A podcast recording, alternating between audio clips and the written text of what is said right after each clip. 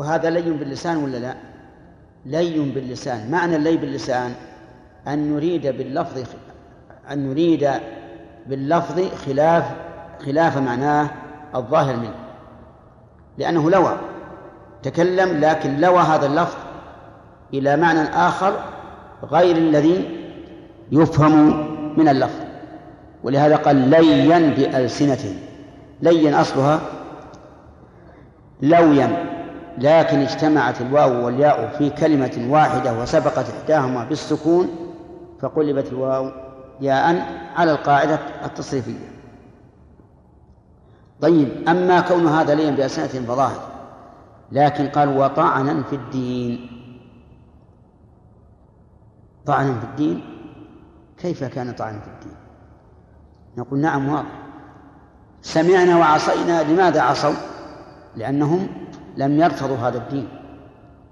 وعدم ارتضاء الدين مستلزم للطعن في الدين. أي في أي عيبه أي عيبه. مستلزم مستلزم من عيب الدين والقدح فيه. وذلك لأن من ارتضى شيئا لا يمكن أن يقول إذا أمر به سمعنا وعصينا أبدا. أيضا طعن في الدين.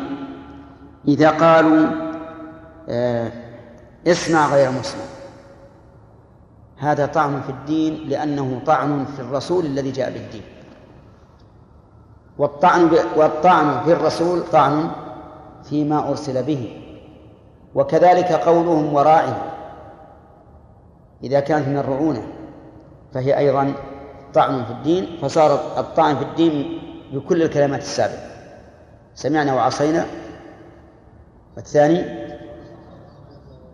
آه اسمع غير مسمع والثالث راعنا كل هذا طعن في الدين.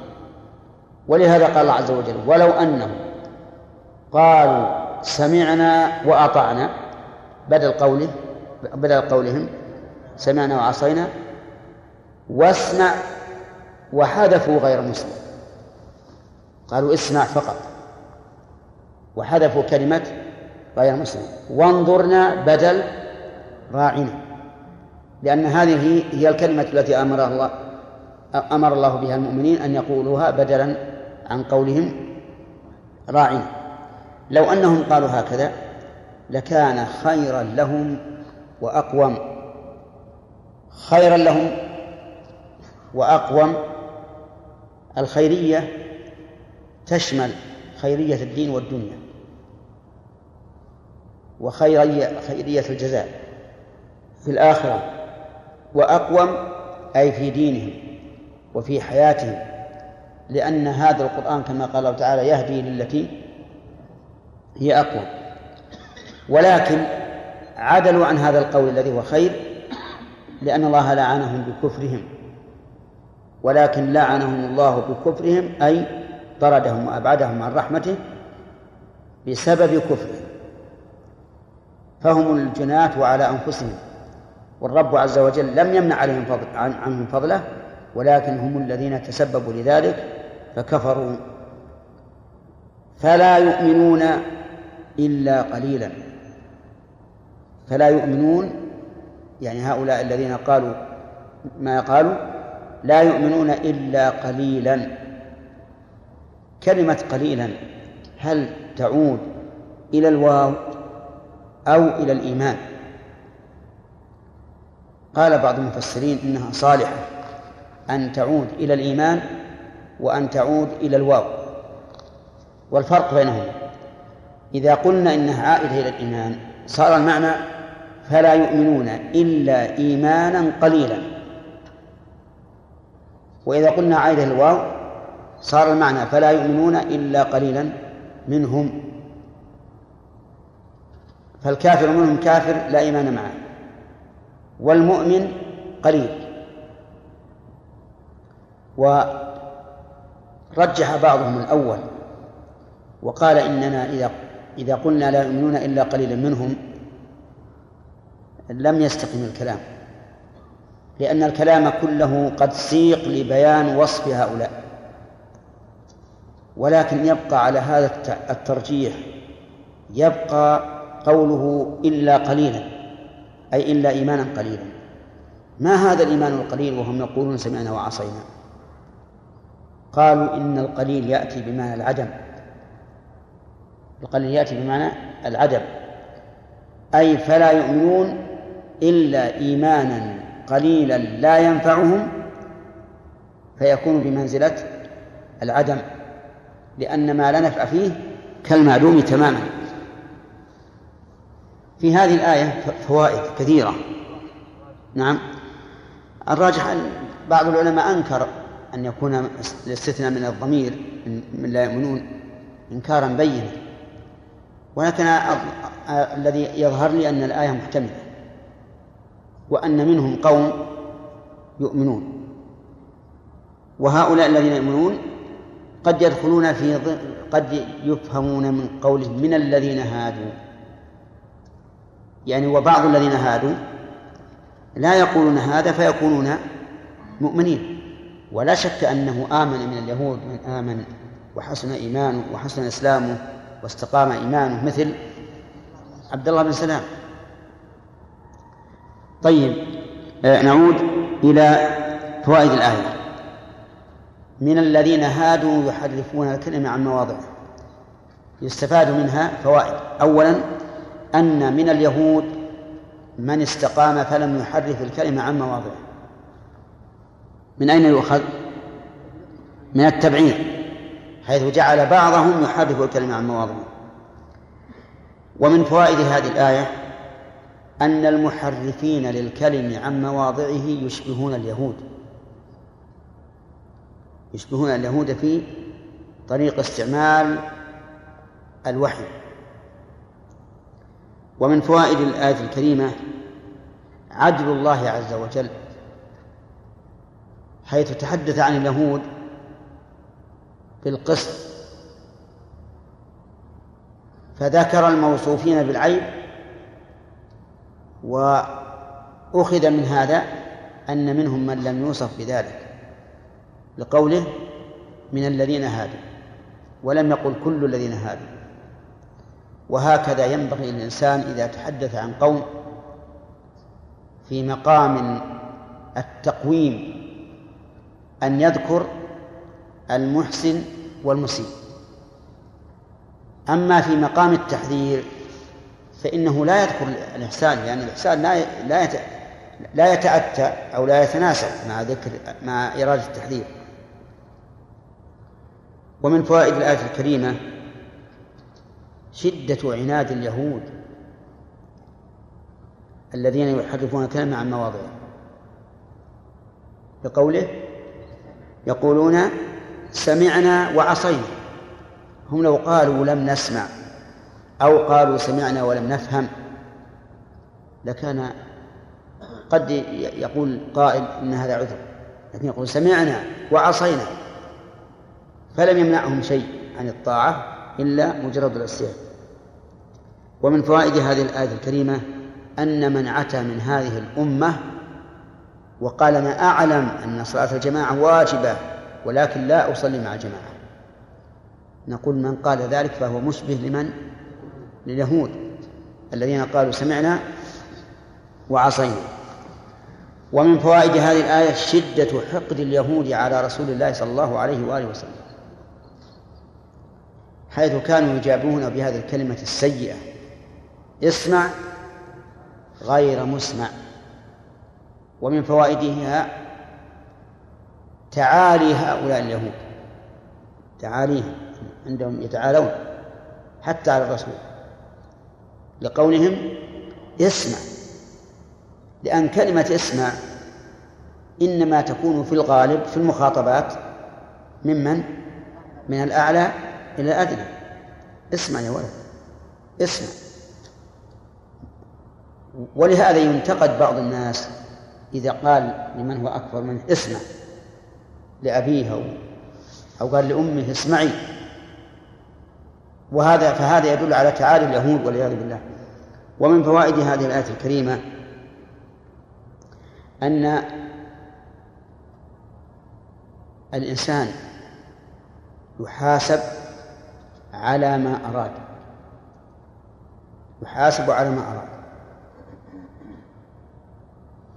لقوله ليا بألسنتهم. ليا بألسنتهم. أما ما في قلوبهم فلم يتك... فقال لو أنهم قالوا سمعنا وأطعنا لكان خيرا لهم أقوى طيب فإذا قال قائل وهل يحاسب ظاهرا على ما أراد؟ في باب الحكومة والخصومة مع مع الناس. الجواب لا.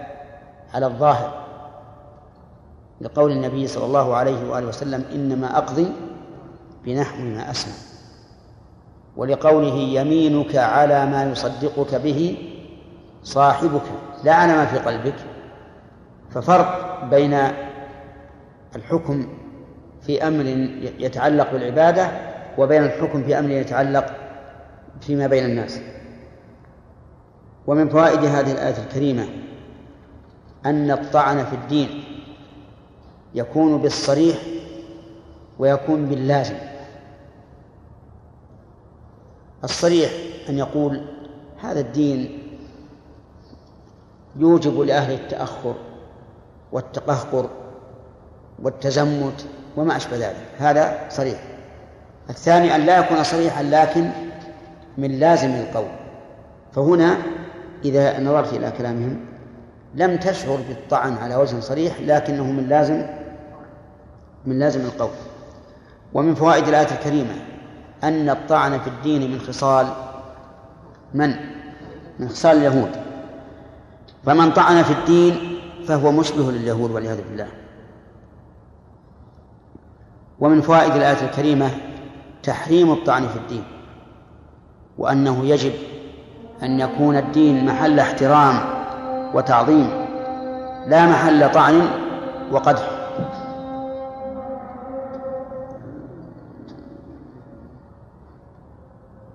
نكمل الفوائد.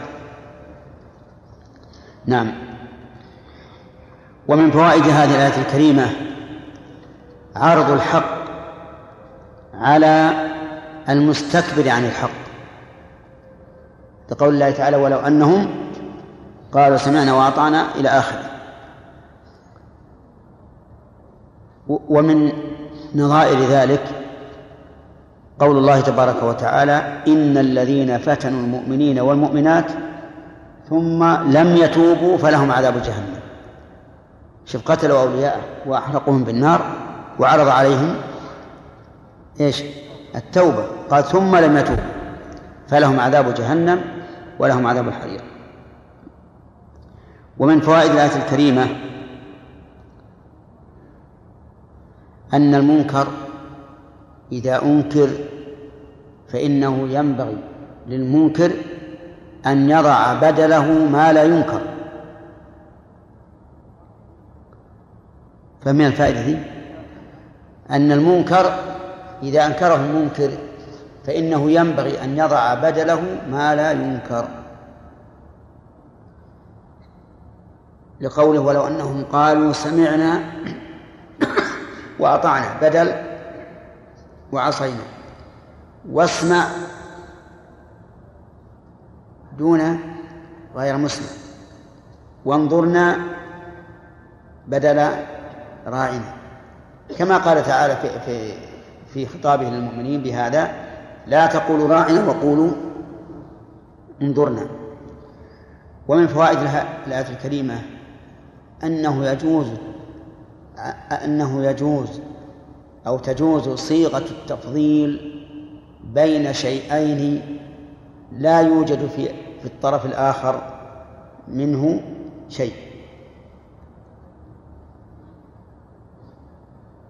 وأن قولهم إن التفضيل بين شيء شيئين يقتضي اشتراكهما في أصل المعنى ليس على إطلاقه بل في غالب الأحوال كذلك. ولكن قد يخرج عن هذا عن هذه القاعدة. فاهمين ولا؟ لغة عربية ولا إنجليزية؟ واضح؟ إذا قلت فلان أفضل من فلان فقد اشترك في الفضل وزاد المفضل على المفضل عليه. هذا هو الأصل. الأصل في اسم التفضيل أن يشترك المفضل والمفضل عليه في أصل المعنى. لكن أحيانا يأتي اسم التفضيل والطرف الآخر ليس فيه شيء فيه شيء منه. فهنا قال لو أنهم قالوا سمعنا وأطعنا واسمع وانظرنا لكان خيرا لهم وأقوى. فهل في قولهم السابق خير؟ ها؟ لا. وهل في قولهم السابق استقامة؟ لا. ومع ذلك قال لكان خيرا لهم وأقوم طيب. هل مثل ذلك قول المؤذن في صلاة الفجر الصلاة خير من النوم؟ نعم. أما الذي لا يحب النوم فسيقول إنه مثله لأن النوم ما فيه خير. والذي يحب النوم سيقول ليس مثله لأن النوم خير. فماذا تقولون؟ أي نعم. النوم مقيد في هذا الوقت وليس على الإطلاق. يكون مثل الآية. نقول النوم الذي يصد عن الواجب نعم لا خير فيه وإن كان الإنسان يعذر به. طيب هل مثل هذه الآية قوله تعالى أصحاب الجنة يومئذ خير مستقرا وأحسن مقيلا؟ ها؟ نعم. ليش؟ لأن أصحاب النار لا خير في مستقرهم ولا حسن في مقيله ويتمنون أن لا يكونوا من أهل النار. طيب. ومن فوائد الآية الكريمة إثبات أصل التفاضل بين بين الأعمال والأقوال. لأن الله قال خيرا لهم وأقوم. ولا شك أن التفاضل بين الأقوال السيئة والحسنة والأفعال السيئة والحسنة لا شك أنه ثابت ما لا أحد ينكر في هذا. لكن هل تتفاضل الأعمال الحسنة؟ وهل تتفاضل الأعمال السيئة؟ اي نعم نعم القصد تفاضل نعم. نقول الأعمال تتفاضل. ولهذا سئل النبي عليه الصلاة والسلام أي العمل أحب إلى الله؟ قال الصلاة على وقتها. قال ثم أي؟ قال بر الوالدين قال ثم أي؟ قال الجهاد في سبيل الله. والسائل عبد الله بن مسعود رضي الله عنه.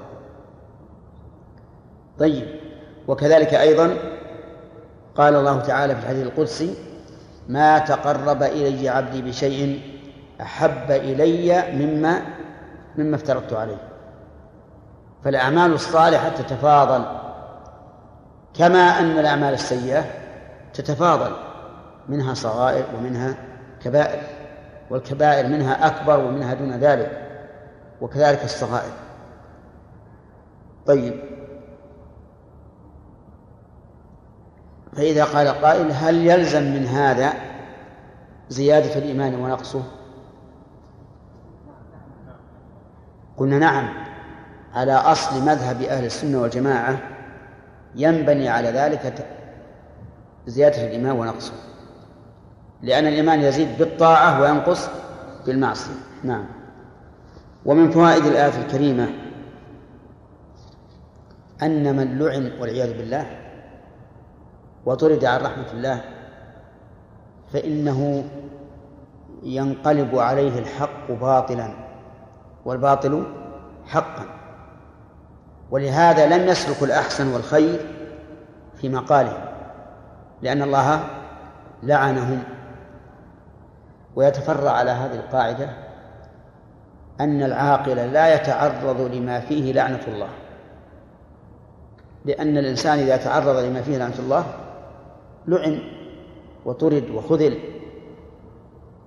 وفي الحديث الصحيح عن النبي صلى الله عليه وآله وسلم أنه قال لعن الله من لعن والديه. قالوا يا رسول الله كيف يلعن الرجل والديه؟ قال يسب أبا الرجل فيسب أباه ويسب أمه فيسب أمه. وعلى هذا فلا تتعرض لسب الوالدين لأنك إن تعرضت لعنت وإذا لعنت طردت وابعدت عن رحمة الله. ومن فوائد الآية الكريمة أن الكفر سبب للعن. لقوله ولكن لعنهم الله بكفرهم. طيب وإذا كان في الإنسان خصال كفر فهل يناله من اللعنة بمقدار ما معه من خصال الكفر؟ الجواب الظاهر نعم وقد يقال لا. قد يقال إن اللعنة عقوبة عظيمة لا تكون إلا على فعل عظيم. وقد يقال إن الحكم المعلق على فعل إن وجد إن وجد الفعل كاملا فالحكم كامل وإن وجد بعضه فله بعض الحكم. وينبني على ذلك قول النبي عليه الصلاة والسلام اثنتان في الناس هما بهم كفر الطعن في النسب والنياحة على الميت. فهل نقول إن من طعن في النسب أو ناح على الميت فعليه جزء من اللعنة لأن معه جزءا من الكفر. نعم يحتمل. يحتمل أن يقال إن اللعنة تتبعض كما أن الكفر يتبعض. ويحتمل أن يقال إن اللعنة إنما هي على على الكفر الأكبر. ولكن إذا رجعنا إلى قول الرسول صلى الله عليه وسلم لعن الله من لعن والديه ولعن الوالدين لا يخرج من الملة تبين لنا أن من عمل عملا أطلق عليه الكفر فإنه يناله من اللعنة بمقدار ما حصل منه من هذا الوصف. طيب ومن فوائد الآية الكريمة إثبات الأسباب. بقوله بكفرهم ومن من فوائد الآية الرد على الجبرية والرد على القدرية. وكلاهما ضالتان في القضاء والقدر.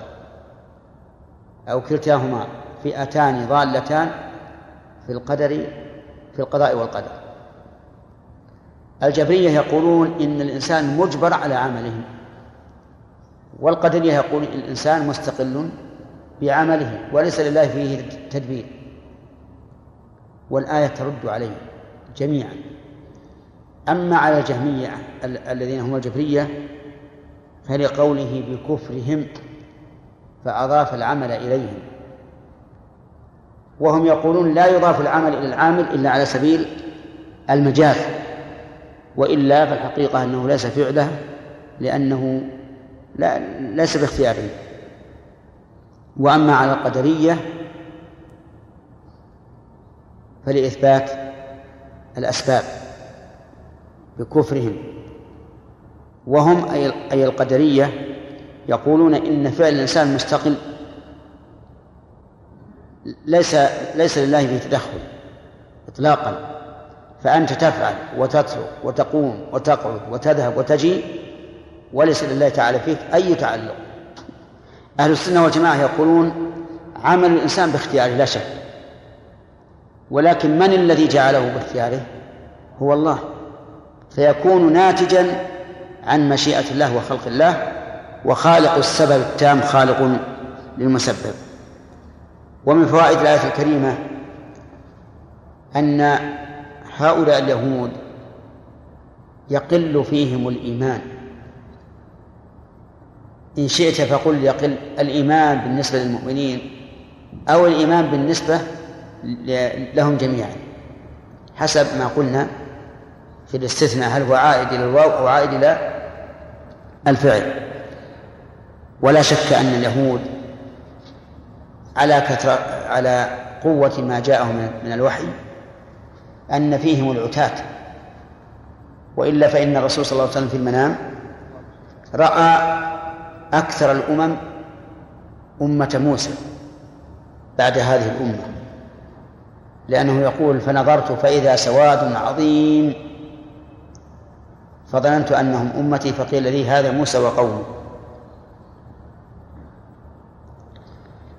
وإلى هنا انتهت الفوائد. نعم.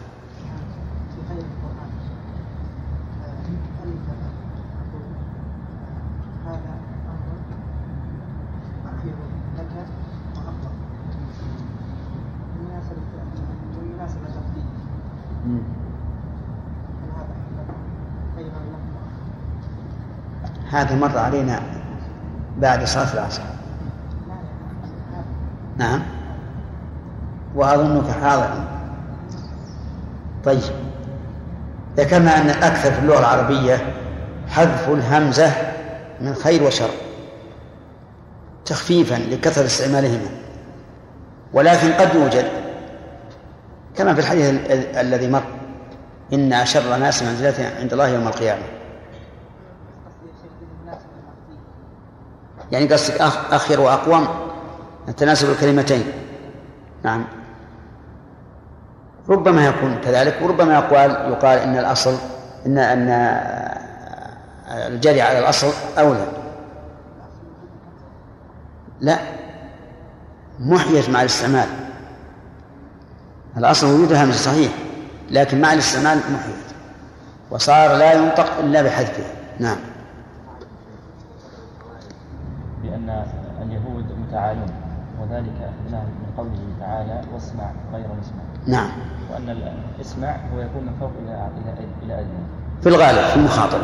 في الغالب. ولكن نجد أن الله تعالى أقرهم لو أنهم قالوا واسمع. نعم. نعم واسمع و... وانظر. وانظر. نعم. أي نعم. إحنا فهمنا التعالي لما قالوا اسمع غير مسمع. أنهم تعالون لكن الله عز وجل رخص لهم أن يقولوا اسمع وإلا لا شك أنه فيه شيء من من قلة الأدب. لكن هذا من باب أن الله تعالى يسر لهم أن يقولوا مثل هذه الكلمة. نعم.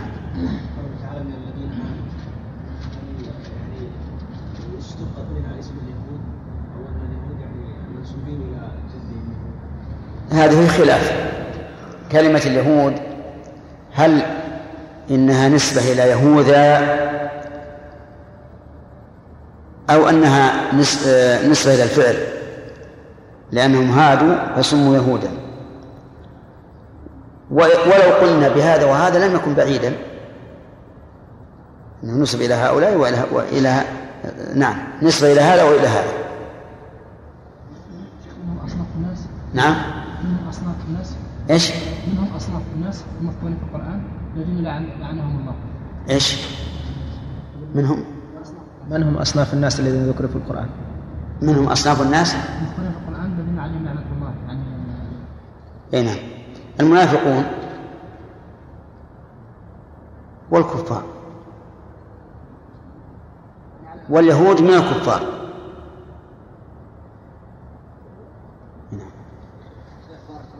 قولنا في قليلة أنها عائدة للإيمان ألا يرجح هذا أن الله سبحانه وتعالى قال من الذين هادوا نعم. يخرج من آمن تماما ويبقى الذي لم يؤمن نعم. يكون معنى قليل أي معدوم.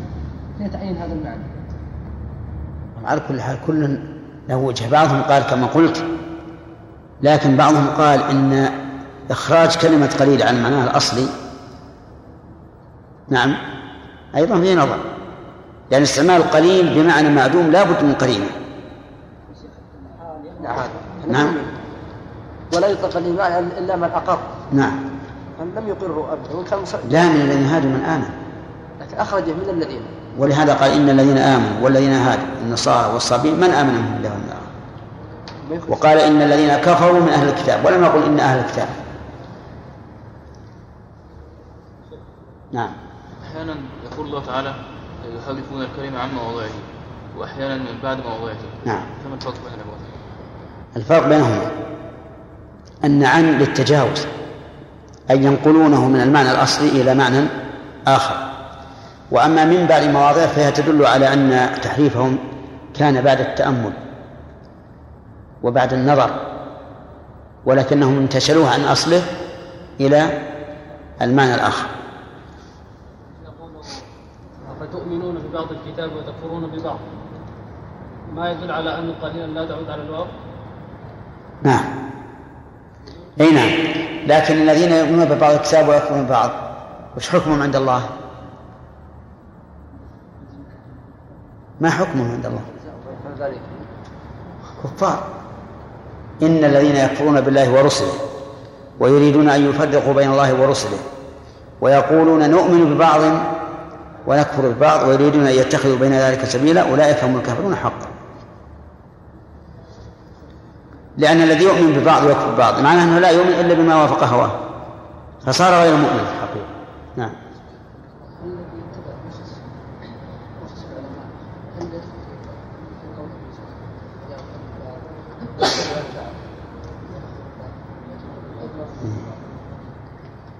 وش تقولون؟ يقول من تتبع الرخص فهل نقول إنه ممن يؤمن ببعض ويكفر ببعض؟ نعم. نعم هو لا شك. لأن اللي يوافقه يأخذ به. والذي لا يوافقه يطلب من يفتيه بما يوافق رأيه. لكن هذا أهون لأن هذا لا يكفر بالقول الثاني وإنما يرى رجحان هذا القول بناء على الذي على قول الذي أفتاه. فهو أهون ومع ذلك قال العلماء إنه يحرم تتبع الرخص. حتى إن بعضهم بالغ وقال من تتبع الرخص تزندق. نعم. حسب حسب حسب التتبع قد يكون الحامل له كراهة ما دل عليه الشرع من من الشدة التي يزعم أنها شدة وقد يكون له عذر آخر حسب ما يقوم بالشخص نعم. قد يستدل أحد بآخر عوام الناس كفار نعم. من الباء السببية ولكن لعنهم الله بكفرهم. نعم. اليهود لعنوا بكفرهم فلم يأخذوا بالأدلة الصحيحة. نعم. لذلك من اتخذ ندا من دون الله بسبب اتخاذه الند من دون الله فإنه سبب له كتبانه عن قبول الحق. نعم؟ هؤلاء يقولون سمعنا وعصينا.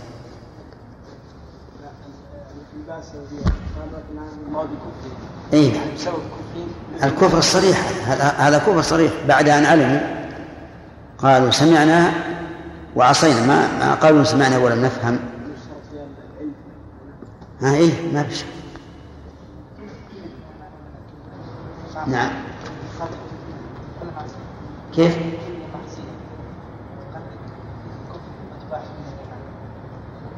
ما يشكل على هذا شيء ما ذهبنا اليه استثناء لكن عنه الباطل لأن قد تتجزا اللعنه تجاوز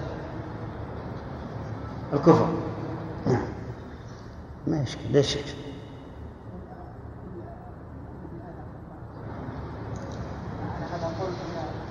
لكن هل كل ذنب أطلق الله عليه الكفر؟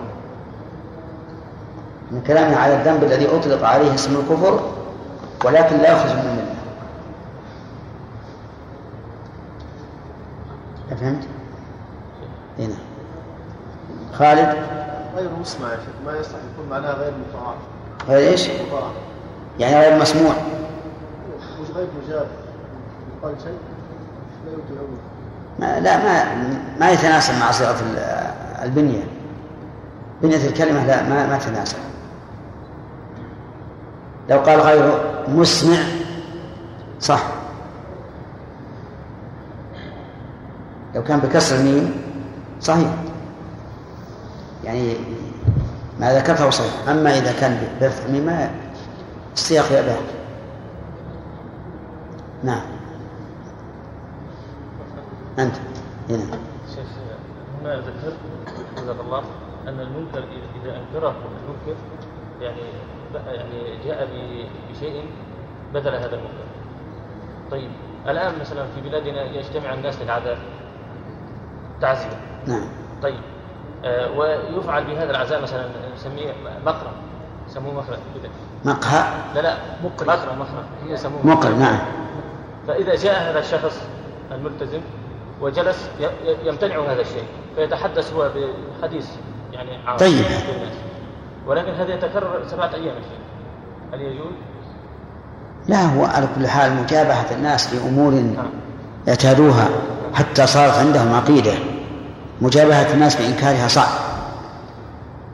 لكن أحسن بالتدريج يعني يحضر الأيام كلها شيخ ويحضر يوم واحد وينكر المنكر يعني بالتدريج يقول مثلا يجلس معهم ثم يقول لماذا نطيل الجلوس؟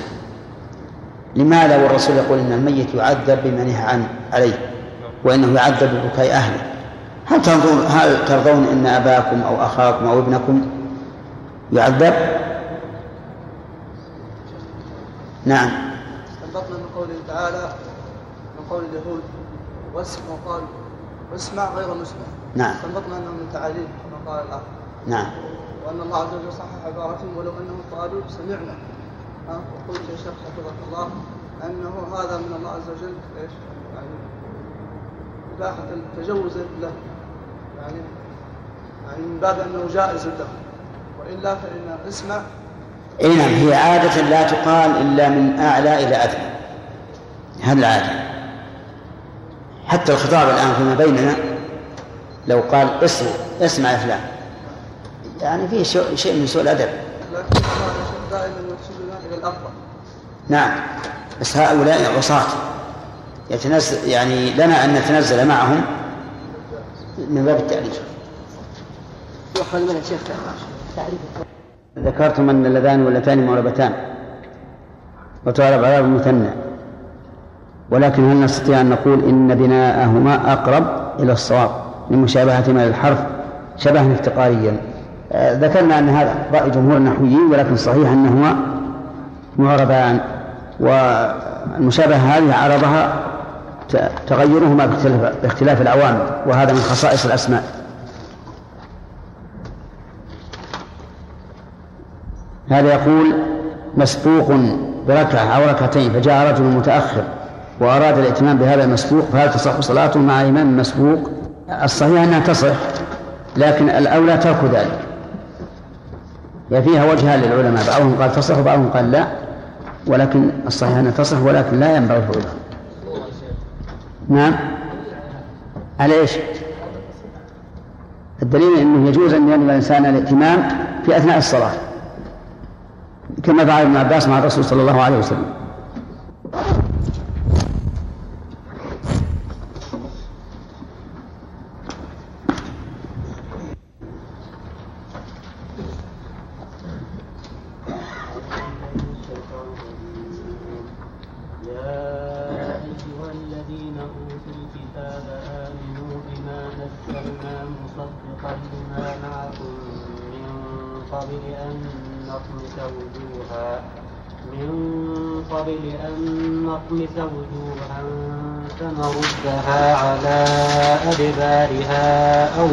نلعنهم كما لعنا أو نلعنهم كما لعنا أصحاب السبت وكان أمر الله مفعولا إن الله لا يغفر أن يشرك به ويغفر ما دون ذلك لمن يشاء ومن يشرك بالله فقد افترى إثما عظيما.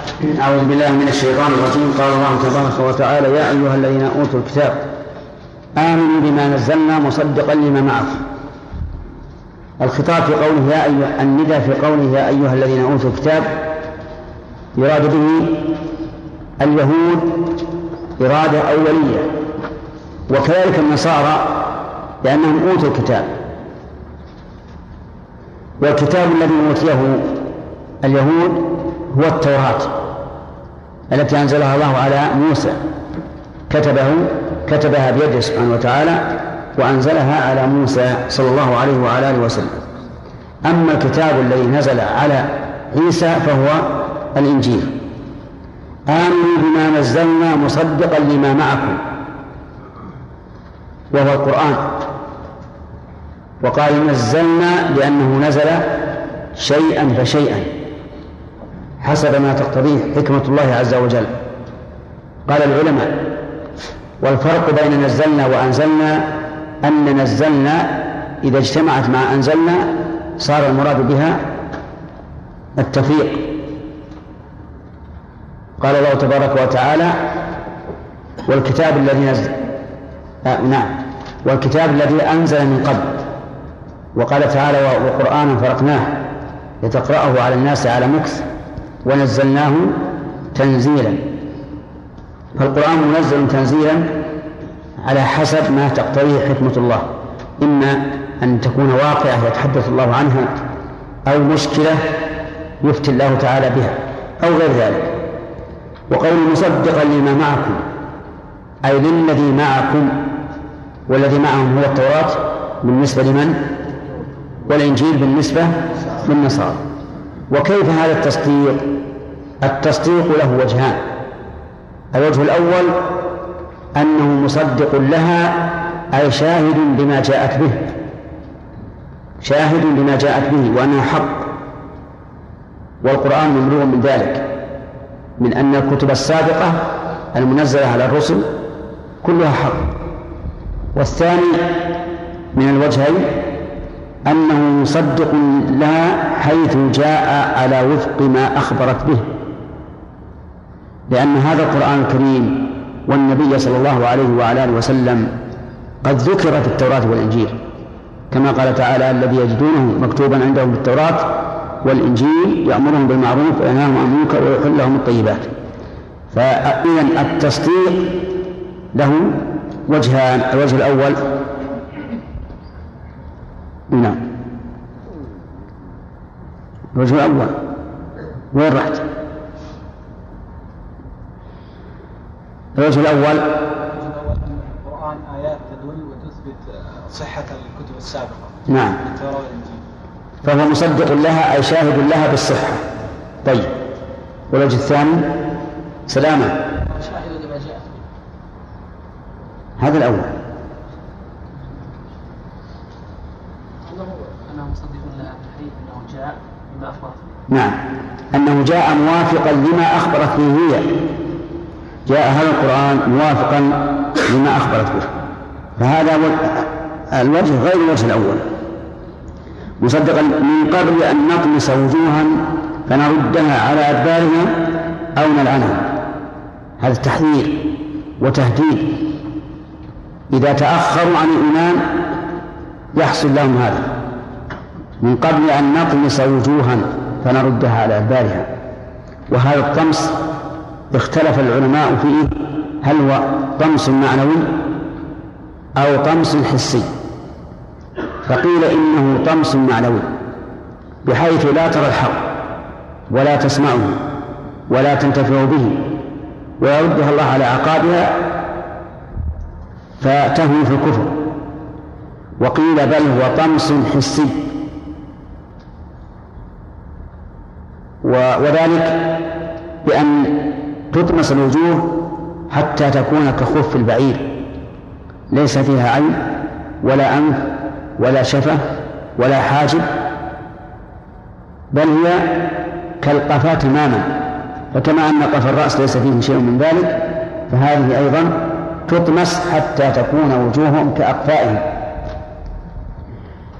ثم بعد ذلك ترد على الأدبار. وقيل المراد بالطمس طمس حسي ولكن هو أن تلوى الأعناق وتكون الوجوه من الخلف. وهذا معنى قوله فنردها على أدبارها. وكما قلنا لكم فيما سبق في القاعدة التفسيرية أنه إذا كانت الآية تحتمل وجهين لا يناقض أحدهما الآخر فإنها تحمل على الوجهين جميعا. لأن كلام الله معناه واسع.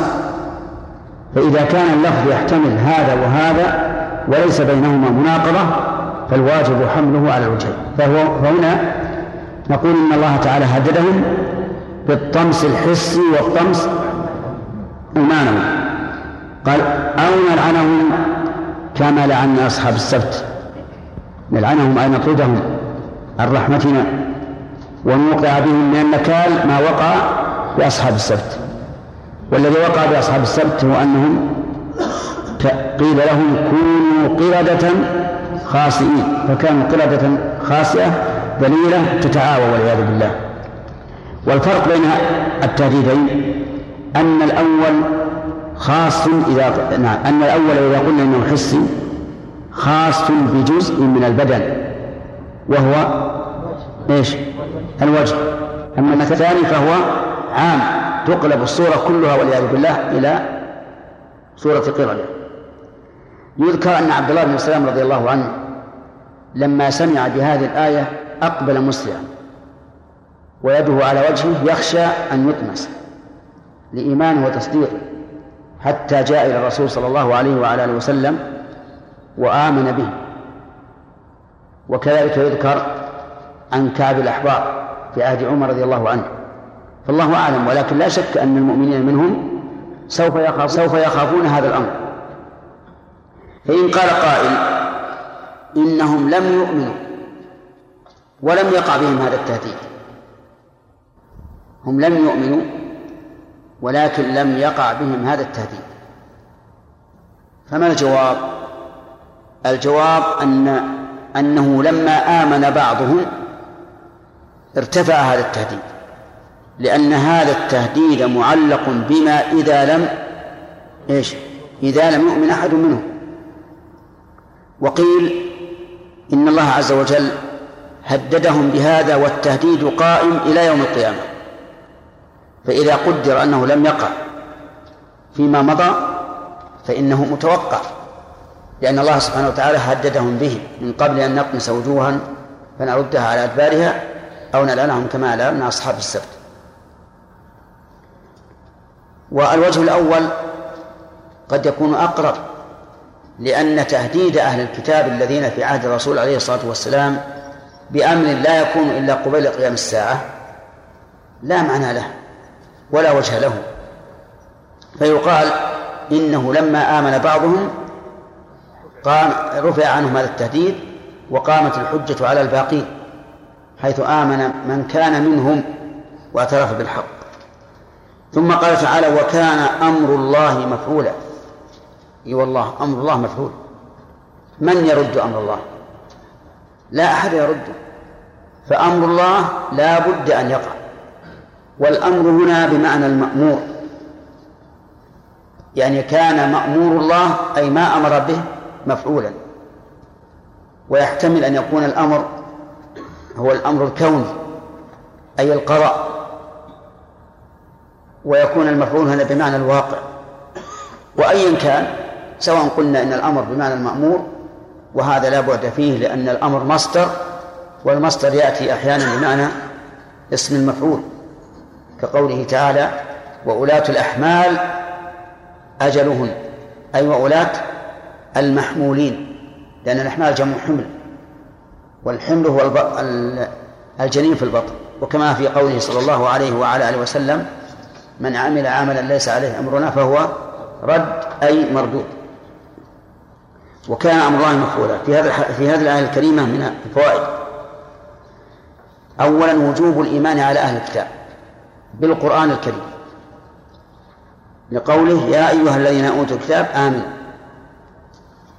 ومن فوائدها إقامة الحجة على هؤلاء الذين أوتوا الكتاب وكفروا بمحمد. بأنه لا عذر لهم.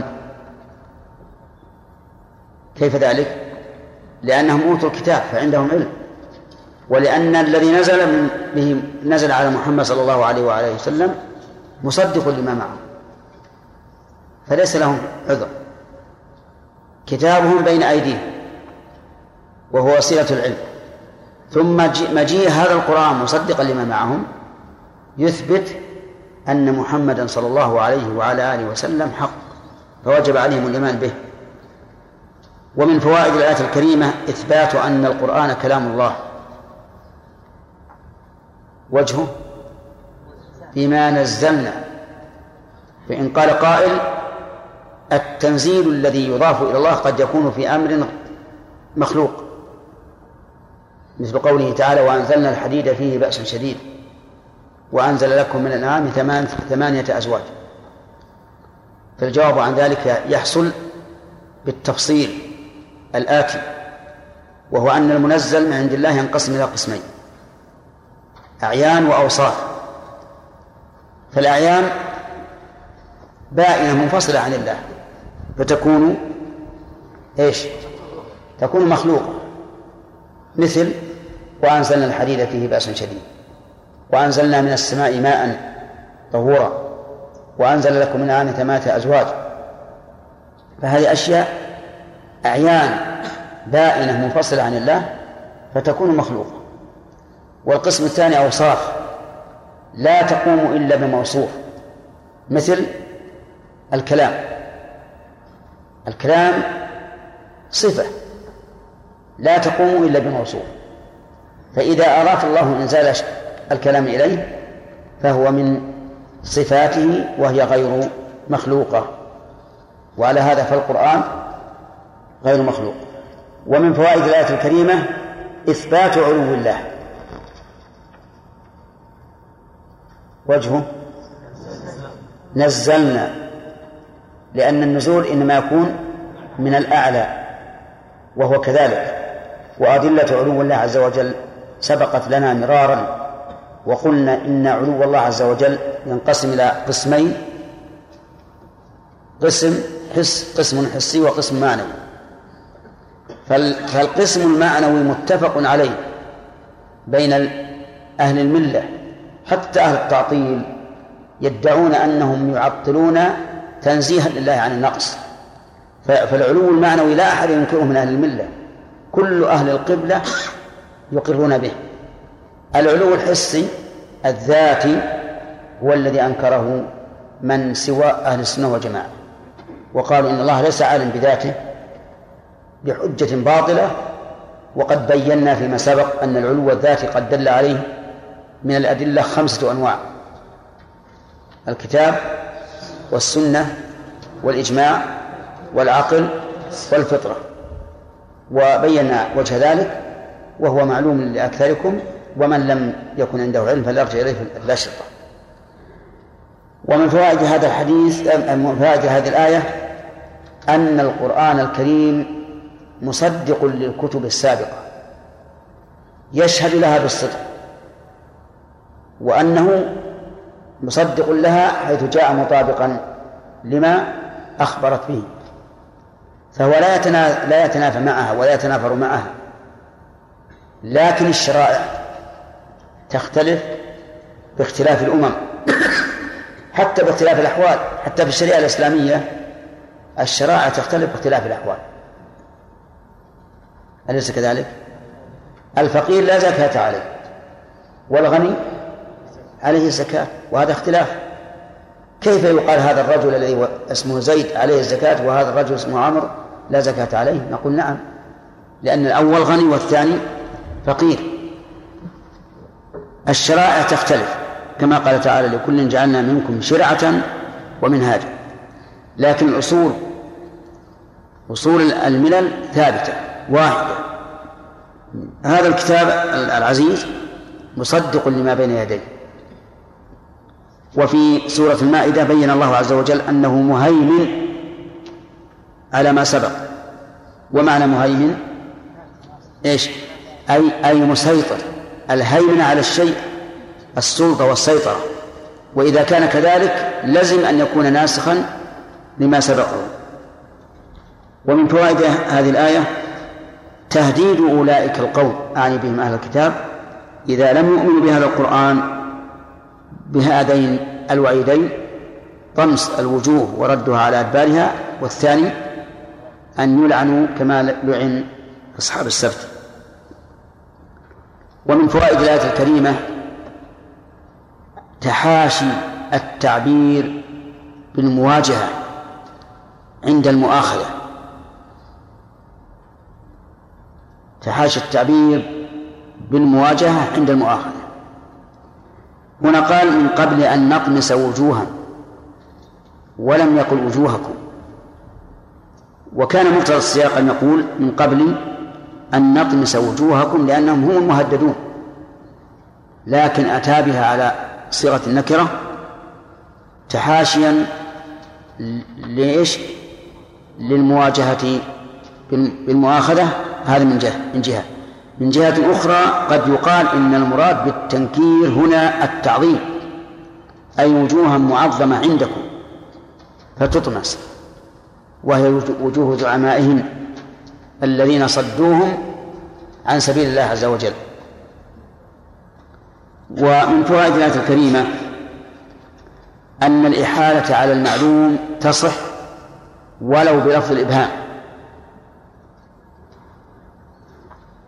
من أين تؤخذ؟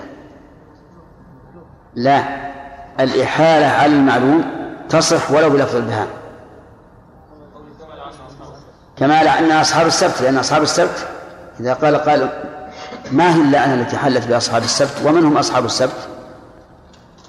نقول ذكروا هنا على سبيل الإجمال لأن أمرهم معلوم. وهذا يشبه ما يقول ما يقول النحويون في ال التي للعهد. كمل. الذهني نعم.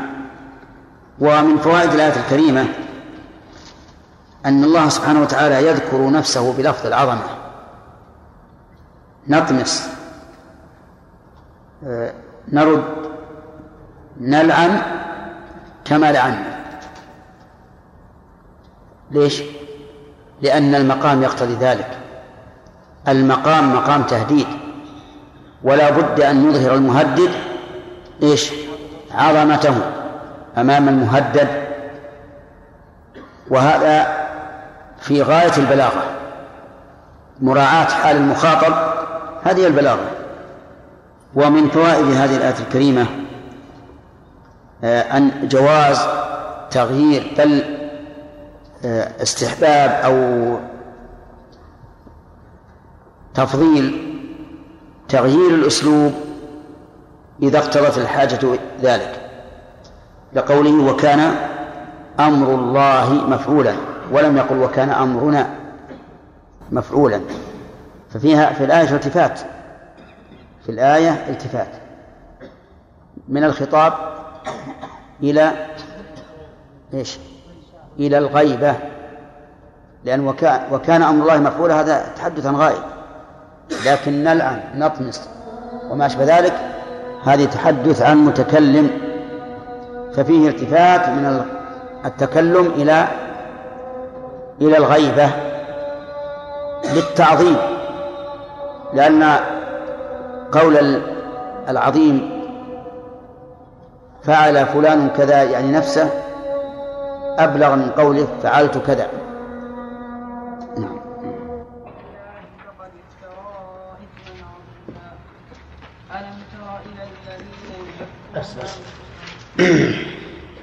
أعوذ بالله من الشيطان الرجيم.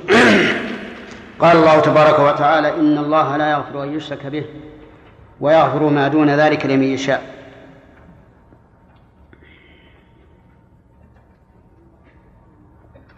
ما المراد بقوله بما نزلنا مصدقا لما معكم؟ أصحاب السبت معروفون لنا. الذين اعتدوا في السبت فتحيلوا على صيد الحيتان حين حرم عليهم يوم السبت وكانت تأتيهم شرعا ويوم لا يسبتون لا تأتيهم فتحيلوا بنصب الشبك يوم الجمعة وأخذ الحيتان يوم الأحد فقلبوا آه قردة خاصئين. ثم قال الله عز وجل إن الله لا يغفر أن يشرك به ويغفر ما دون ذلك لمن يشاء. إن الله لا يغفر تحدث سبحانه وتعالى عن نفسه بصيغة الغائب تعظيما له. كما تقول أو كما يقول الملك إن الملك يقول لجنوده إن الملك يأمركم أن تتجهوا إلى المكان الفلاني. فيكون هذا من باب التعظيم يعني تحديث الإنسان تحديث المتحدث عن نفسه بصيغة الغائب يعتبر تعظيما تقدم الفرشة هذه. وقوله لا يغفر أن يشرك به المغفرة هي الستر مع التجاوز. ويدل لذلك أي لكون المعنى مركبا من العفو والتجاوز الستر والتجاوز. يدل على ذلك الاشتقاق لأن المغفرة مأخوذة من إيش؟ من المغفر وهو الذي يوضع على الرأس. ويسمى البيضة يتقى به السهام. وإذا وضع الرأس وهو يتقى به السهام صار فيه ستر إيش؟ ووقاية. طيب. إذا لا يغفر أن يشرك به أي لا يتجاوز ولا يستر الإشراك به. وقول أن يشرك به أن هذه مصدرية وأن المصدرية من الحروف إيش؟ الموصولة. فتسبك وما بعدها بمصدر. ويكون التقدير على هذا. إن الله لا يغفر شركا به أو إشراكا به. عرفتم؟ لا يغفر إشراكا به. وإذا حولنا هذا الفعل مع أن إلى مصدر صار نكرة في سياق النفي. نكرة في سياق النفي. والنكرة في سياق النفي للعموم. وقوله تعالى أن يشرك به يشمل الإشراك في الربوبية والإشراك في الألوهية. الذي هو الإشراك في العبادة والثالث الإشراك في الأسماء والصفات. فالله لا يغفر لأن جانب التوحيد أعظم الجوانب حقا أن يوفى به. فإذا أخل به الإنسان فإن الله سبحانه وتعالى لا يغفره. بخلاف المعاصي الأخرى التي دونه أو التي سوى الشرك فإن الله تعالى يغفرها. نعم. إن الله لا يغفر أن يشرك به. فمن اعتقد أن مع الله خالقا فهو إيش؟ أو معينا فهو مشرك. أو أن لأحد من الناس من الخلق شيئا ينفرد به دون الله فهو مشرك. يعني من قال السماء السماء لله والأرض غير الله فهو مشرك. ومن قال السماء والأرض مشتركة بين الله وغيره فهو مشرك. ومن قال إن الله له معين في خلق السماوات والأرض فهو مشرك وكل هذا لا يغفره الله. في العبادة من سجد لغير الله أو نذر لغير الله أو ذبح لغير الله فهو مشرك. من أشرك بالله بالعبادة رياء فهو مشرك. فالشرك رياء فالرياء شرك بنص الحديث. إذن الشرك الرياء إذن الرياء لا يغفر كذلك من زعم أن لله مثيلا في صفاته وأن استواء الله كاستواء استواء الله على العرش كاستواء الإنسان على السرير وأن نزول الله إلى السماء الدنيا كنزول الإنسان من السطح إلى أسفل الدرجة وما أشبه ذلك فهو إيش؟ مشرك. طيب. كل هذا لا يغفر الله لا يغفره الله. و ويغفر ما دون ذلك لمن يشاء. ما دون ذلك. المراد بقوله ما دون ذلك أي ما سوى ذلك أو ما هو أصغر من ذلك. هل هو من الدون الذي هو الأصغر أو من الدون الذي هو السوى؟ نعم. طيب نشوف. إذا قلنا ما سوى ذلك لزم أن يغفر الله شرك الجح... كفر الجحود. لأنه سوى الشرك. فلو قال شخص إن الله لم يرسل محمد صلى الله عليه وسلم مثلا هذا ليس بالشرك. هو سوى الشرك لا شك. فهل هذا مغفور؟ أجيب. إذن يتعين أن يكون ما سوى ذلك أي قصدي ما دون ذلك. يتعين أن يكون معنى ما دون ذلك أي ما هو أصغر من الدون الذي هو أقل. لا من الدون الذي بمعنى سوى. لأننا لو فسرناه بمعنى ما سوى ذلك لكان كفر الجحود داخلا في الآية وليس كذلك. ويغفر ما دون ذلك لمن يشاء. قول لمن يشاء. أي للذي يشاء. فعلى هذا يكون الشرك وما كان بمنزلته من كفر الجحود ونحوه غير مغفور وما دون ذلك فهو تحت المشيئة. تحت المشيئة. ليس مغفورا ولا مؤاخذا به بل هو تحت المشيئة. ثم إننا نقول كل شيء قيده الله بالمشيئة فإنه مقرون بالحكمة. إن اقتضته الحكمة شاء وإن لم تقتضه فإنه لا يشاء لأن فوات الحكمة سفه والله تعالى منزه عنه. ويدل لهذا القيد أن كل ما قيده الله بالمشيئة فإنه مقرون بالحكمة قوله تعالى لمن شاء منكم أن يستقيم أتموا. وما تشاءون لا. في سورة الإنسان وما تشاءون إلا أن يشاء الله. إن الله كان عليما حكيما. فقد إن الله كان عليما حكيما أعقبه قوله وما تشاءون إلا أن يشاء الله. فبين أن مشيئة الله تابعة لعلم وحكمته. ثم قال ومن يشرك بالله فقد افترى إثما عظيما. صدق ربنا. من يشرك بالله فهذا أعظم مفتر يعني من يشرك بالله في ربوبيته أو في عبادته أو في أسمائه وصفاته فقد افترى إثما عظيما. أي كذب كذبا عظيما أو كذب كذبا يستحق به الإثم العظيم. لأن أعظم ذنب كما قال النبي عليه الصلاة والسلام أن تجعل الله ندا وهو خلقك. هذا أعظم ذنب. أن تجعل الله ندا وهو خلقك. كيف تجعل الله ندا وهو الذي خلقك؟ هذا أعظم شيء. إن الشرك لظلم عظيم. هذا معنى الآية. أما فوائدها فكثيرة. أليس سوى يعم المعنى شيخ ما يكون سوى لأن الكفر مثل الشرك نعم.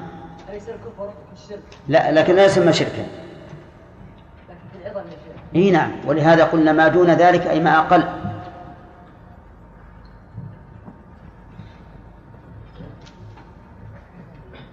واضح؟ إذا قلنا ما سوى ذلك يغفر ما سوى ذلك الكفر شرك ولا غير شرك؟ إيه. شرك؟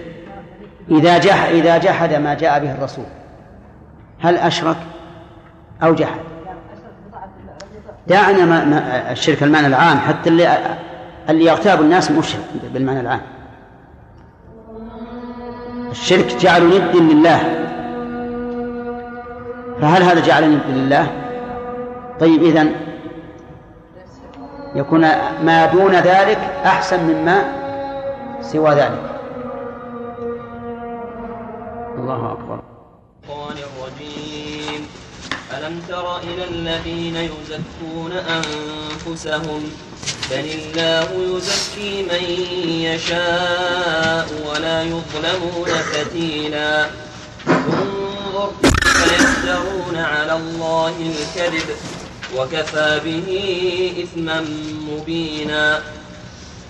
ألم تر إلى الذين نصيبا من الكتاب يؤمنون بالجبت والطاغوت ويقولون ويقولون الذين كفروا هؤلاء أهدى من الذين آمنوا سبيلا. أعوذ بالله من الشيطان الرجيم. سبق الكلام على قول الله عز وجل إن الله لا يغفر أن يشرك به ويغفر ما دون ذلك لمن يشاء وأخذنا منها الفوائد. لم نأخذ؟ طيب كملنا التفسير. إذا نأخذ الفوائد بإذن الله ونسأل الله أن يلهمنا الصواب.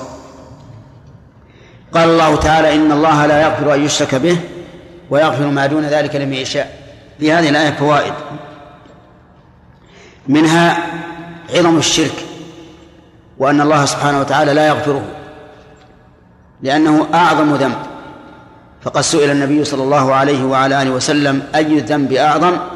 قال أن تجعل لله ندا وهو خلقك. ومنها إثبات الأفعال الاختيارية لله عز وجل. وأنتم تعلمون أن كثيرا من المعطلة الأشاعرة والمعتزلة ونحوهم ينكرون أن يقوم بالله فعل متعلق بإرادته لأنهم يقولون إن الحوادث إن الأفعال المتعلقة بالإرادة حادثة والحادث لا يقوم إلا بحادث. ولا شك أن هذا كذب كذب في التصور لأن الشيء الحادث يمكن أن يقوم بالأزلي. كما أن الشيء الحادث الذي حدث اليوم يمكن أن يقوم بمخلوق خلق قبل خمسين سنة. فلا يلزم من حدوث الفعل أن يكون الفاعل حادثا. ومن فوائد هذه الآية الكريمة أن ما دون الشرك تحت المشيئة. لقوله ويغفر ما دون ذلك لمن يشاء. وليس مجزوما بمغفرته ولا مجزوما بالمؤاخذة عليه إنما هو تحت المشيئة. ويتفرع على هذه الفائدة رد كلام المسوفين الذين يفعلون ما يفعلون من المعاصي ثم يقولون إن الله يغفر ما دون الشرك لمن يشاء. فنقول له ما الذي أدراك أن تكون أنت ممن شاء الله أن يغفر له؟ هل تعلم؟ إذا أنت مخاطر. يعني لو فرضنا أن عملك المعصية يمكن أن يغفر لكنه ليس ليس بمتيقن. فالمعصية مفسدة ظاهرة حاصلة. ومغفرتها مصلحة لكنها إيش؟ تحت المشيئة. قد تحصل وقد وقد لا تحصل. ومن فوائد هذه هذه الآية الكريمة وجوب توحيد الله. لكون الشرك لا يغفر. ويلزم من ذلك أن يكون توحيد الله تعالى واجبا. نعم هو أوجب الواجبات في ذاته وأسمائه وصفاته وأفعاله. يجب أن يوحد الله عز وجل في هذا كله. ومن فوائد هذه الآية الكريمة أن المشرك مفتر على الله. لقوله ومن يشرك بالله فقد افترى إثما عظيما. ومن فوائدها أيضا أن هذا الكذب من أعظم الكذب لقوله إثما عظيما. وفي آية أخرى ومن يشرك بالله فقد ضل ضلالا بعيدا فهو ضال في دينه وهو أيضا مفتر في قوله افترى إثما عظيما ومن فوائد الآية الكريمة إثبات المشيئة لله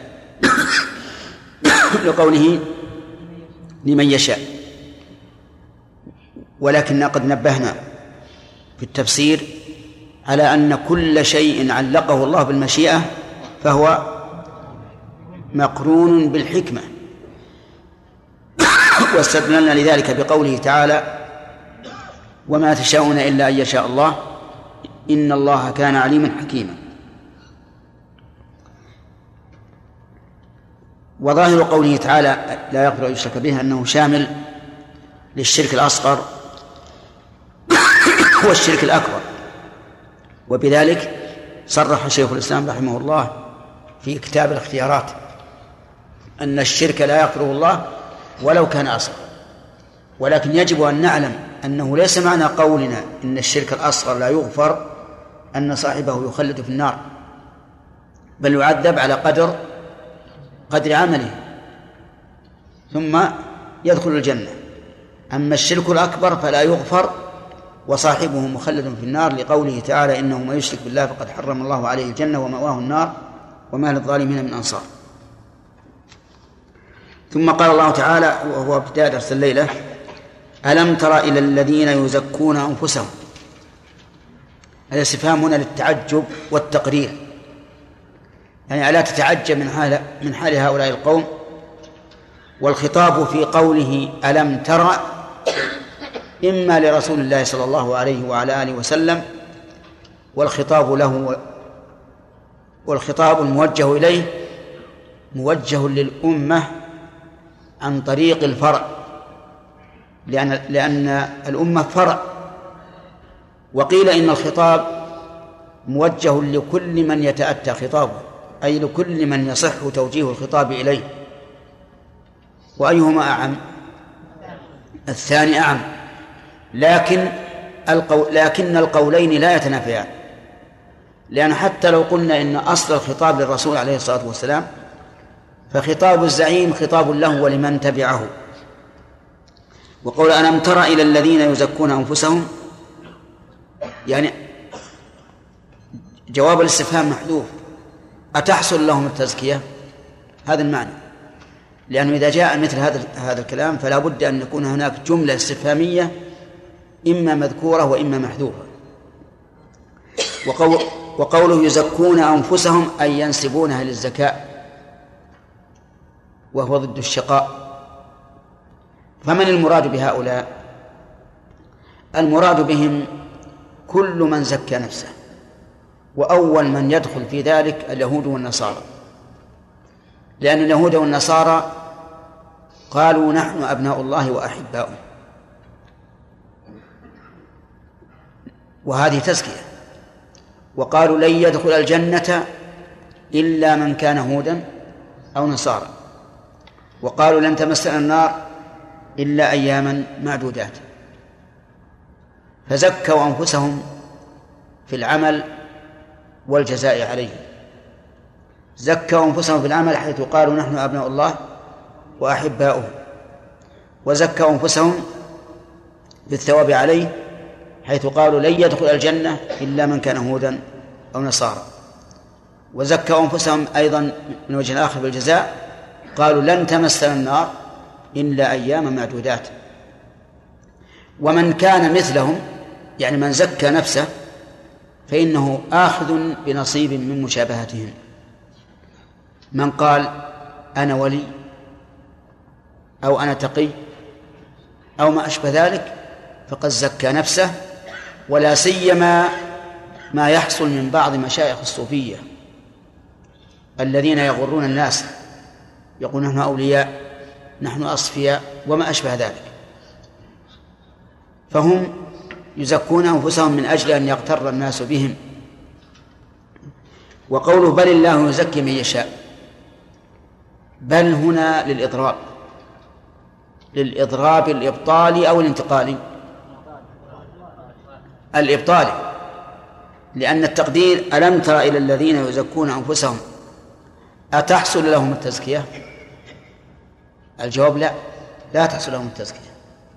ولو كان كل من زكى نفسه وحصل له التزكية لكان أخبث الناس يزكي نفسه. الآن الذين يعبدون الأصنام يعبدون البقر يعبدون الأشجار يعبدون أي ما, يعبدون يقول نحن الذين على حق. فيزكون أنفسهم. لكن إلى أي إلى أي يرجع في التزكية؟ إلى الله ولهذا أبطل الله سبحانه وتعالى هذه التزكيات كلها. وقال بل الله يزكي من يشاء. فبل هنا للإضراب إيش؟ الإبطالي. وبل تأتي للإضراب الإبطالي وتأتي للإضراب الانتقالي. انظر إلى قوله تعالى بل ادارك علمهم في الآخرة بل هم في شك منها بل هم منها عمون. هل هذا إضراب انتقالي أو إبطالي؟ انتقالي. ينتقل من شيء إلى آخر والشيء الأول باقي لكن انتقال تنقل بهم الأحوال إلى أن يصلوا إلى هذا الحد. فالحاصل أن أن الإضراب يكون إبطاليا ويكون انتقاليا. بل الله يزكي من يشاء هو الذي يزكي عز وجل هو الذي يثني. قال الله تبارك وتعالى لا يستوي منكم من أنفق من قبل الفتح وقاتل أولئك أعظم درجة من الذين أنفقوا من بعد وقاتلوا وكل وعد الله الحسنى. فأعطى الله تعالى التزكية لهؤلاء كل بحسب حاله. لا يستوي منكم من أنفق من قبل الفتح وقاتل. أولئك أعظم درجة من الذين أنفقوا من بعد وقاتلوا أعطى هؤلاء نصيبهم من الزكاة وهؤلاء نصيبهم. ثم زكى الجميع على وجه عام. فقال وكلا وعد الله الحسنى. هذه التزكية. وقال تعالى لا يستوي القاعدون من المؤمنين غير أولي الضرر والمجاهدون في سبيل الله بأموالهم وأنفسهم. لا يستوي القاعدون من المؤمنين غير أولي الضرر والمجاهدون إيش؟ في سبيل الله بأموالهم وأنفسهم. أنا في شك في في سبيل الله. لا يستوي لا يستوي القاعدون من المؤمنين غير أولي الضرر والمجاهدون في سبيل الله بأموالهم وأنفسهم. فضل الله المجاهدين بأموالهم وأنفسهم على القاعدين درجة وكلا وعد الله الحسنى. فالله تعالى هو الذي هو الذي يزكي. وكذلك رسوله صلى الله عليه وعلى آله وسلم يزكي أيضا. خير الناس قرني ثم الذين يلونهم ثم الذين يلونهم. ومن زكاه الرسول صلى الله عليه وعلى آله وسلم فهو زكي. لأن النبي صلى الله عليه وسلم في مثل هذه الأمور لا ينطق إلا عن وحي. بل الله يزكي من يشاء وقوله من يشاء. هذا تابع للحكمة أيضا. كل شيء كل فعل مقيد بالمشيئة فهو تابع للحكمة. فيزكي عز وجل من كان أهلا للزكاة. سواء كان الزكاة بعد العمل أو قبل العمل. فالتزكية بعد العمل كما سمعتم من الآيات. والتزكية قبل العمل أن يهب الله للإنسان العمل الصالح. فإنه كما أنه أعلم حيث يجعل رسالته فهو أعلم حيث يجعل أثر هذه الرسالة وهي الإيمان والعمل الصالح. فتزكية الله تزكية قبل العمل وتزكية بعده وهو سبحانه وتعالى يزكي من يشاء قبل العمل وبعده. وإذا قلنا إن المشيئة تابعة للحكمة فإنه لن يزكي إلا من كان إيش؟ أهلا للزكاة. قال ولكن, ولكن بل الله يزكي من يشاء ولا يظلمون فتيلا. لا يظلمون الواو للجماعة. ومن يشاء من اسم موصول لفظه مفرد. فهنا عاد الضمير إلى من باعتبار باعتبار المعنى. طيب. ولا يظلمون أي من زكاهم الله عز وجل. أو ولا يظلمون من زكوا أنفسهم. فلن يعاقبوا إلا على حسب أعمالهم السيئة. وسواء هذا أو هذا فإن الله لا يظلم أحدا. لا يزيد من سيئاته ولا ينقص من حسناته. طيب يقول ولا يظلمون فتيلا. الفتيل قيل إنه الفتيل الذي في باطن النواة. النواة فيها ثلاثة أشياء كلها مذكورة في القرآن القطمير والنقير والفتيل كلها مذكورة في القرآن. القطمير السلب الذي عليها. والنقير النقرة التي في ظهرها. والفتيل الأس... ال... إيش نقول؟ الخيط الخيط الذي في باطنها. وقيل إن الفتيل ما تفتله بين أصابعك. إذا كنت عرقان فإن الإنسان إذا كان عرقان وفتل هكذا طلع شيء. وكذلك إذا حك صدره أو ظهره ظهر الفتيل. لكن الأول هو المشهور أن الفتيل هو ما يكون في بطن النواة الخيط الذي يكون في بطن النواة. وهو يضرب مثلا في القلة. الرجل في المسجد ليأتي بحاجة ثم رجع ليصلي تحية المسجد الجواب لا. لا يصلي تحية المسجد ما دام قام بنية الرجوع. أما إذا قام مثلا على أنه خرج ثم بدا له فرجع فهذا يصلي تحية المسجد ولو لم يخطو إلا خطوة واحدة.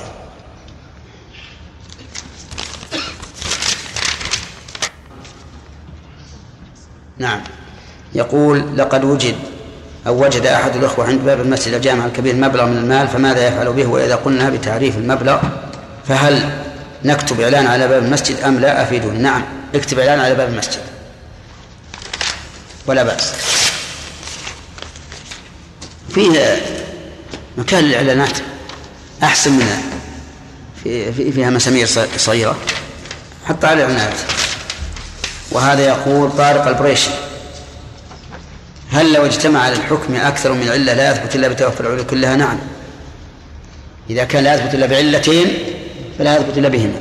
ويسمى وتسمى إحداهما جزء العلة. وهذا لا هذه خلاص ما في بس أنا ظنيت السياره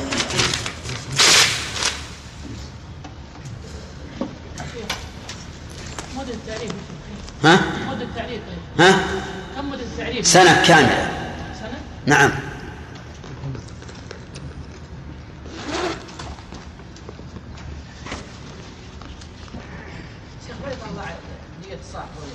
لا إلا إذا كان ييأس منه مثل اللي يوجد بالخطوط.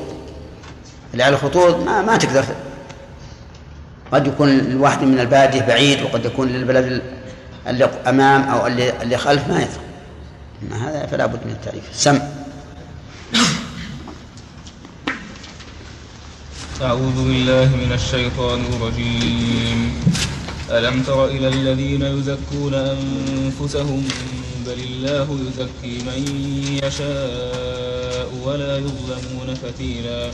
انظر كيف يفترون على الله الكذب وكفى به إثما مبينا.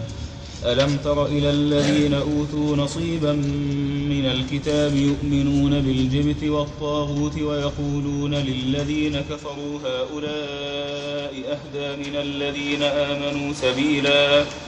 أولئك الذين لعنهم الله ومن يلعن الله فلن تجد له نصيرا. أم لهم نصيب من الملك فإذا لا يؤتون الناس نقيرا. أم يحسدون الناس على ما آتاهم الله من فضله. فقد آتينا آل إبراهيم الكتاب والحكمة وآتيناهم ملكا عظيما. فمنهم من آمن به ومنهم من صد عنه وكفى بجهنم سعيرا. بس. أعوذ بالله من الشيطان الرجيم. سبق لنا الكلام على قوله إن الله لا يغفر أن يشرك به وأظن ناقشنا فيها أيضا. طيب. إذا نبدأ بالآية التي بعدها.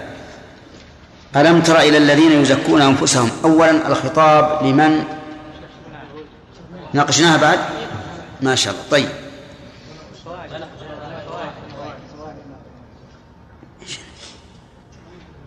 أنا ما أدري. صوتي يجي مع ذا وصوت مع ذا وصوت مع ذا إيش العلم؟ لم نناقش فيها كيف؟ فسرت ما نناقش فيها ما بعد الشرح مناقشة؟ طيب. ألم تر إلى الذين يزكون أنفسهم؟ الخطاب لمن يا شرافي؟ خطاب قيل عن النبي صلى الله عليه وسلم. نعم. وقيل لمن يتوجه الخطاب له. لما يصح توجيه الخطاب له. والثاني أعم والثاني أعم فيكون أولى. لكن هل يختلفان في مؤدى المعنى؟ لا. لا يختلفان. خطاب النبي صلى الله عليه وسلم خطاب الأمة. نعم. طيب. آه، من من المراد بهؤلاء؟ خالد. المراد بهم اليهود والنصارى نعم كيف كانت تزكية أنفسهم؟ قالوا نحن لماذا؟ قالوا نحن أبناء الله أحباء وقالوا ليس والجنة بالعمل والجزاء نعم قالوا نحن أبناء الله وأحباؤه وقالوا لن يدخل الجنة إلا من كان هودا أو نصارى طيب هل أقرهم الله على ذلك؟ لا كيف؟ الذين يزكون أنفسهم نعم. لم يقر الله عز وجل جعل الأمر اليه التزكية. الدليل. بل الله يزكي من يشاء. بل الله يزكي من يشاء. طيب وبل هذه إضرابية للإبطال أو الانتقال؟ للإبطال. طيب صح. قوله ولا يظلمون فتيلا ما المراد بالفتيل ما يخالف. طيب. الجار أحق بسقطه طيب. أحسن. قيل إنه خيط النواة الذي في بطنها وقيل ما يفتل باليد من الوسخ أو شيء. طيب. ما. والأولى والأول أشهر. في القرآن مما يتعلق بالنواة ثلاثة أشياء. قولها يا عبد الرحمن. لم تحفظ. نعم. الفتيل والنقير والقطمير طيب ما الفرق؟ يلا. ما هو الفتيل وما هو القطمير وما هو النقير؟ الفتيل هو الخيط الأبيض الذي يكون في نفس النواة. و